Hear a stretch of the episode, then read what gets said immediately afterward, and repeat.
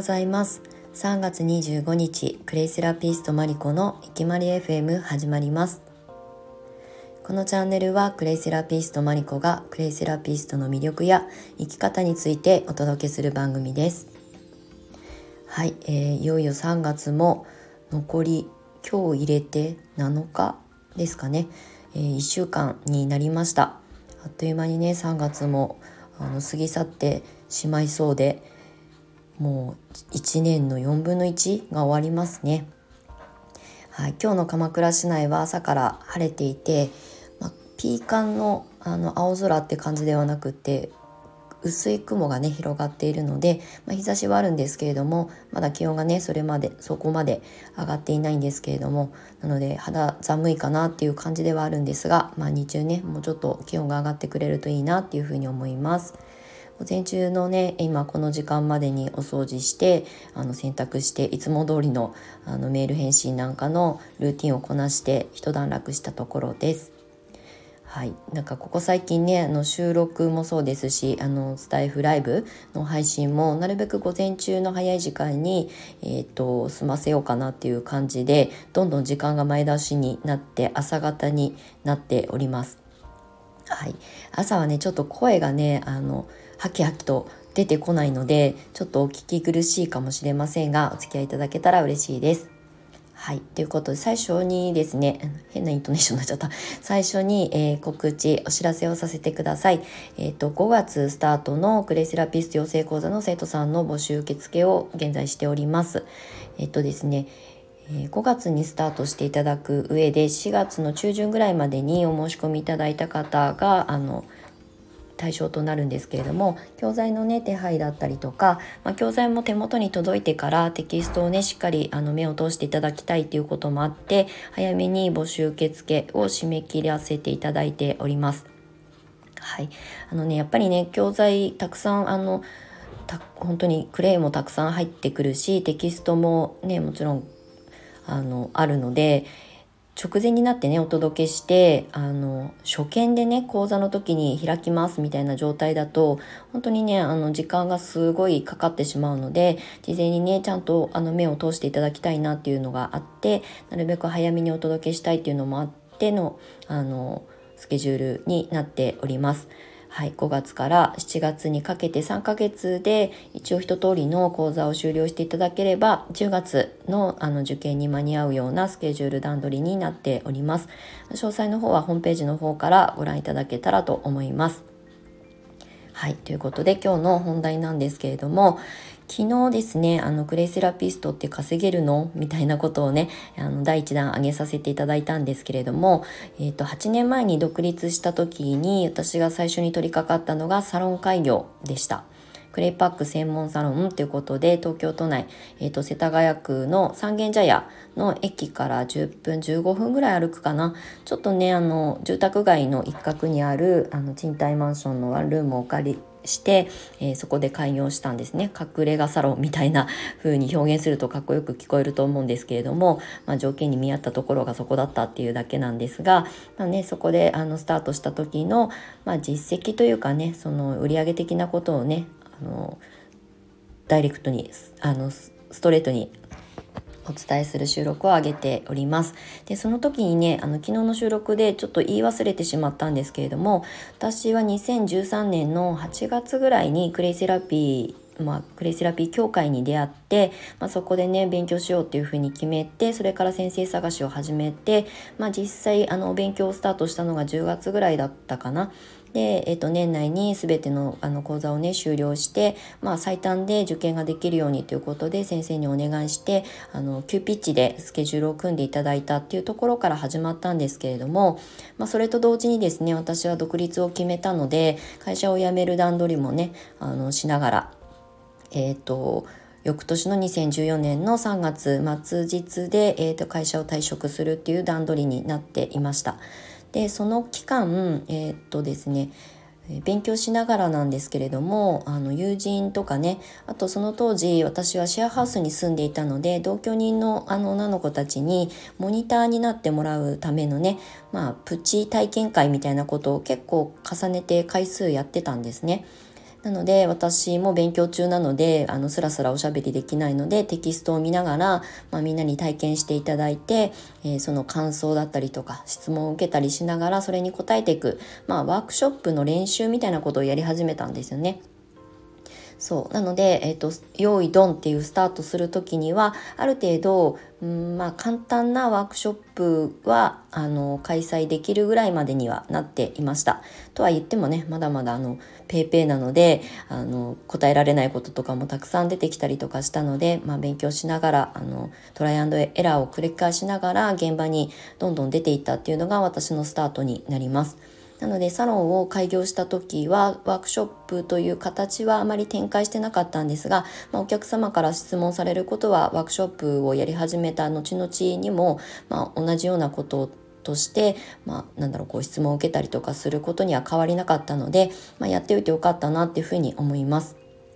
うん、でまあ後々ね今日はあのその後湘南に移住をしてきて何をどういうふうに展開して、まあ、どれだけの売り上げを上げていたのかみたいなことを簡単にお話しようかなと思います。特にうちの卒業生の皆さんは結構ねサロンワークっていうよりもワークショップとかねクレイの魅力を伝えたいっていう方が多いのでやっぱりこうレッスンだったりとかワークショップ形式のえーと、場をね作っていくスタートしていく方が多いと思うのでまあ多いんですね。なのでそういったことをこれからスタートされる方にもまあちょっと参考になったらいいのかなと思っております私がですね湘南に引っ越してきたのが、えー、7年前の2015年の夏なんですね。なので今年の夏で8年目に入ります。で、湘南に引っ越してきた時は、もともとね、あの、土地勘は若干ありましたけど、誰も知る人がいなくて、友達すらいない状態で引っ越しをしてきました。なので SNS はもちろんねブログ書いたりインスタ発信したり Facebook で発信したりとかっていうことはやってはいたんですがやっぱり直接のつながりが全くないところからスタートだったので本当にゼロスタートだったんですね。まあ人脈を作るところからなのでマイナスなのかな？わかんないけど。でまずはその身近にねあの仲良くなってくださるような方との出会いをね一生懸命探したりとか作ったりとかっていうことをしながら、まあ、SNS の発信をねあのとにかく寝ずにやっていたっていうのが私の7年前のスタート再スタートの、えー、時期にやっていたことです。で実際そこの中で、えー、発信する内容はどちらかというとレッスンだったりワークショップみたいなことを展開していくような、えー、段取りを組んで、まあ、そういうことに興味を持ってくださるような方とつながっていくということをやり始めましただから最初はね人脈がないのでワークショップって言ってもねすぐ人が集まってくるような、ね、来てくださるような方がいないのでまずは一人一人あの1対1でレッスンを受けていただくような形にしていました。マンツーマンですね。まあそれは今の養成講座をやってるスタイルの、まあ、前身だったっていうことにもつながっていくと思うんですけれどもただねあのそれまでやっぱりずっと頑張って発信してきていたのでクレイセラピーを勉強中の方が遠方から体験レッスンに来てくださったりとかあとは近隣で、えーと、美容関係とか、まあ、ライターさんでもその自然療法とかに興味を持ってあの記事を書いてらっしゃるような方とかとつながる機会が増えてきてでそれでね初めましてでレッスンを受けに来てくださったりしてました。まあ、そこから本当にあの地道にスタートしたんですよね。でその当時の、まあ、レッスンワークショップも、まあ、単価といったらね大体3,000円とかから5,000円ぐらいの、えー、レッスンを何回も繰り返してやっていく形だったので、まあ、月のね売り上げって言っても本当に3万円とか5万円いけばいい方かな。まあもちろんそれではね生活ができないのでアルバイトもしながらだったんですけれどもでもやっぱりその3,000から5,000円のワークショッププライベートレッスンを積み重ねたから、えーと、今の講座を開けるようになってきたしあのオリジナルの講座をね作ったりとかもしていました。なんかねワークショップって基本的に一般的な価格の相場ってだいたい3,000円とか4,000円まあ言っても5,000円とかなのかなちょっと今最近わかんないですけどなのでクレイセラピーだからっていうわけではなくてワークショップというあの、まあ、形を展開する時の相場価格みたいなものが大体そのぐらいにあの落ち着いているので、まあ、私も例に漏れず3000から5000円ぐらいの間で、えー、ワークショップなりあのプライベートの体験レッスンなんかをスタートしました。まあ、数をね打たない限り集客たくさん集まらない限りは売り上げは上がっていかないんですけれどもでもねその本当にちりつもじゃないんですがちょっとしたあの収入をちゃんと自分の発信と、まあ、実行行動で、えー実績を作っていくっていう経験がなかったら本当に今につながっていないなっていうふうに思います。でまあオリジナル講座みたいなことをね私もあのみんながやっていないことをやりたいタイプなのであの歯磨き粉を作るワークショップみたいな基本的なことはもちろんのことそれ以外にデトックスとか予防医学っていう観点でクレイセラピーを発信し始めたのでそういった内容にすごく集約して、えー、クレイセラピーの魅力だけじゃなくてデトックスがね当たり前のようにみんなに必要な情報であるっていうことだったりとか病気になることを恐れて対処療法を身につけるんではなくてそうならないような体づくり心の在り方みたいなことを、まあ、伝えていこうということで、まあ、私独自の講座を作ったりとかしていたので、まあ、そちらをね少し単価を上げて、えー、発信していました。うん1万円ぐらいとかだったかなその当時は。はい、でもねやっぱりそういういろんな、えー、伝える形を模索しながらやった結果、まあ、今インストラクターの、えー、養成講座というところにつながっていっていますし、まあ、売上ととしてはねもちろんその当時に比べたらあの飛躍的にね上がってはいるんですけれども本当にね最初大事なのはうんやっぱり経験を積むことだから早く現場に出て、えーと、最初はね単価が安くても数をこなしていくことの方がとても大事だと思います。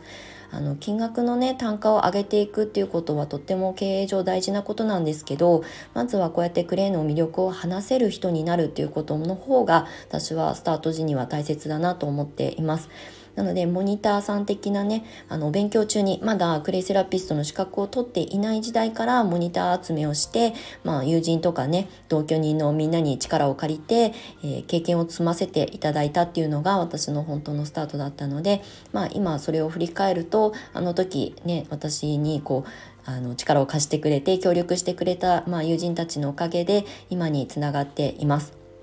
なのでグレイセラピーをねこれから発信して、えー、仕事にする方、えー、まあそれは副業であっても独立であってもみんな一緒だと思うんですけれども、まあ、最初はねそんなに大きなあの目標をねすぐ達成できるものではないですねやっぱりそんなに世の中甘くないのでなのでねやっぱりちょっとずつ積み重ねていくことの方が大事だよっていうことを今日はお話をさせていただきました。はい。ということで、今日は、まあ、湘南に来て人脈ゼロのところから再スタートした私が、まあ、その当初、7年前ですけれども、まあ、えっ、ー、と、稼いでた金額みたいなことを、まあ、ざっくりなんですけれどもお話しさせていただきました、まあ、何か指標になったらいいかなと思いますのでたねこういったお話はあの次回も引き続きオリジナル講座ってどうやって作ってどのぐらいの売り上げが上げられたのかみたいなところを、まあ、お話ししながらインストラクターの今の講座のねえっ、ー、と経営状態だったりとかみたいなことをちょっとそちらはねクローズドの形でお話ししていこうかなと思いますので気になる方は是非フォローしていただけると嬉しいです。はい今日はこの後あの横浜の方まで珍しく出かけてあの美味しいお蕎麦を食べに行きたいと思います。はいそれでは皆様も素敵な一日をお過ごしください。マリコでした。